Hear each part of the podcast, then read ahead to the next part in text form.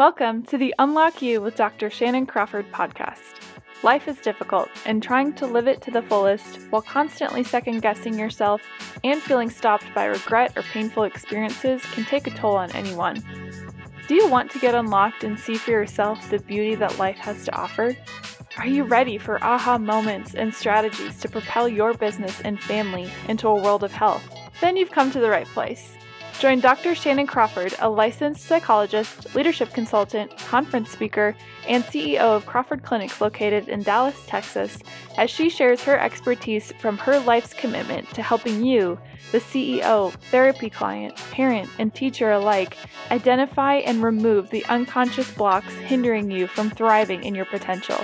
We will also have amazing guests with incredible stories, rich knowledge, and keys to help you get unlocked today. Let's get started. Most important investment you can give is to yourself. And secondly, by really attuning and being present with your family. We can be amazing leaders at the office. And then I hear so many people say, I get along with everyone until I get home.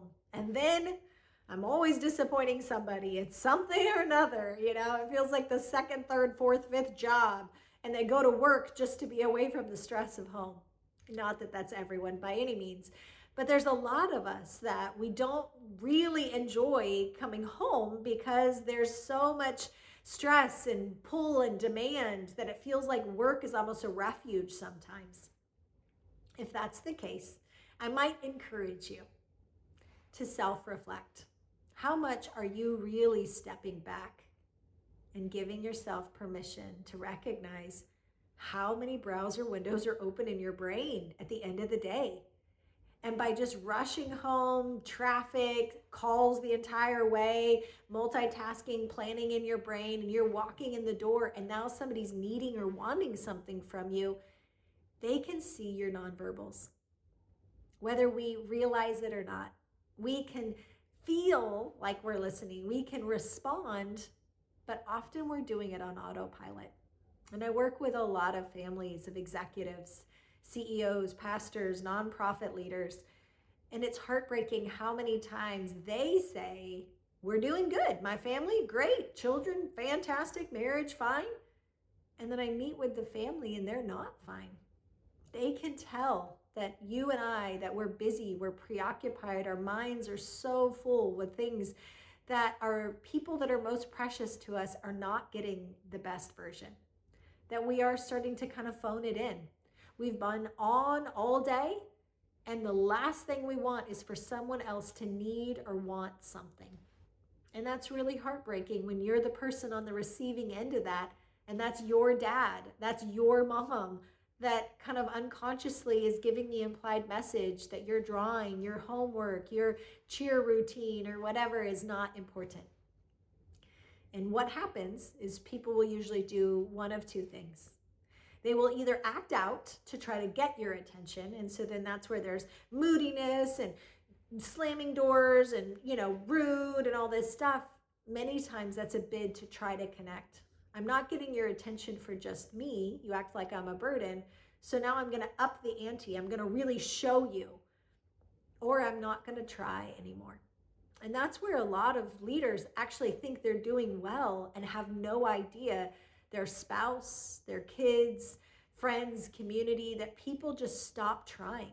That we're actually conditioning people not to come to us with their heart because the implied message when we're distracted and we're thinking back here, but yet we're saying all the right things with our mouth, and we're on our phone, we're distracted, we're, you know, just doing the numbers one more time or taking a phone call and responding to this, that they stop trying. And it's great, right? On the surface, it, there's no conflict, there's no problems, we're getting things done, everybody's cohesive, kumbaya, but yet you've lost the heart of your partner, of your child, of someone who's looking to you as the most important person in their life and they're walking away saying the business, the money, the title, the success, the nonprofits, the church, the organization, that that is more important than I am. And when you lose their heart, they don't fight for your attention. There's peace on the outside, but you've lost the position of influence to really help them feel seen and valued. And so now they take that attention need to someone or something else. Oftentimes, looking for a substance, a peer group to fit in, in a sexual encounter to try to find that attachment, an emotional affair to try to get someone to look at them like they're special, like their eyes light up because yours don't light up anymore. We can take for granted those that are closest to us, totally unintentional, good hearts. I've worked with lots of people with good hearts and they have no awareness, no concept of how neglected their spouse and their children are feeling because they're there physically, but not emotionally. And so I would challenge you to really look at your schedule, how much you're giving the best of you to your organization, your church, your corporation, your nonprofit, whatever you're leading, and how much you're actually saving and reserving to give your best to your spouse, to your children, to your loved ones that really need you. Your kids don't get anyone else, they only get you. And you really don't want them looking for their attachment needs in the generation of today on social media with as many predators as there are out there and as many people who will come in and uh, sexually or whatever bring them into a lifestyle because they're giving them that attention that we're not giving. Now, this is not to blame or shame or say anyone is responsible if your kid has kind of gone off the deep end, but it is a self awareness. It is a check of how many times I've worked with people that they're like, everything is good, there's no fights. But the absence of a fight does not actually mean there's connection. Are you turning off the to do list? Are you driving slow, turning the music and the noise and the radio in the car off, you know, turning off the cell phone and actually asking God to fill you back up, refresh you, to help you see your spouse? to help you see your kids, that your eyes light up, that they feel seen, valued, special, and important, and that they run to you and you run to them in a way that they feel so valued. And if you're listening to this right now and your your marriage is kind of dry and it's hard to imagine doing that. Or if your kids are already kind of their hearts are cold and they're doing their own thing and they're in their room hanging out and on their tablets or whatever, it's not too late.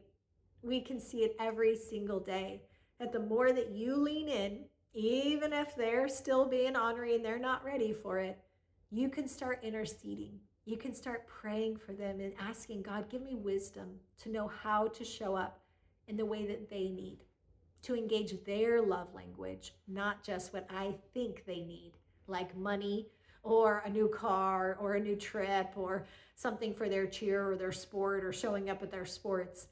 They need you. They don't just need your presence, they need your heart, your emotions, your investment. They need to feel like they are number one, most important, and celebrated. And it's never too late. You may not get the immediate gratification of them turning around and being like, oh gosh, thanks, dad, thanks, mom but you will invest. And as a therapist, I've been able to work with so many leaders because we have a big enough team that I may see the leader and then one of our teammates, our other therapists, work with the adolescent or the child or the marriage. And so we're able to work at the same time to bring healing and resolution, restoration, and start building those bridges where hearts are able to connect again. It is worth it. Please, please don't waste your life investing in building some legacy out there while losing your own family at home. Don't be the statistic. Live differently. Help your family feel truly known and prioritized. Even if they're saying things that you're like, why is this important that Johnny broke up with Sally or whatever, right? Or some of the things may not sound that important, but remember, it may not be what they're saying. They may be just trying to engage you and they don't necessarily know how. So they're talking about whatever is coming to mind when really their heart is asking, Am I a priority? Do I matter? And do I light up your world when you think of me? And when that's your heart response and they feel that, we have seen relationships that have been so fractured come back online and restore that connection. It does start with leadership leadership at the office, but also leadership at home. So I challenge you look at your schedule, make sure you're not giving the best of you only to work, but you're really giving the best of you also at home. So the people that matter the most, that only get one of you, finally feel prioritized, and then that legacy gets to live beyond you with children and grandchildren and a marriage that's sweet into the future.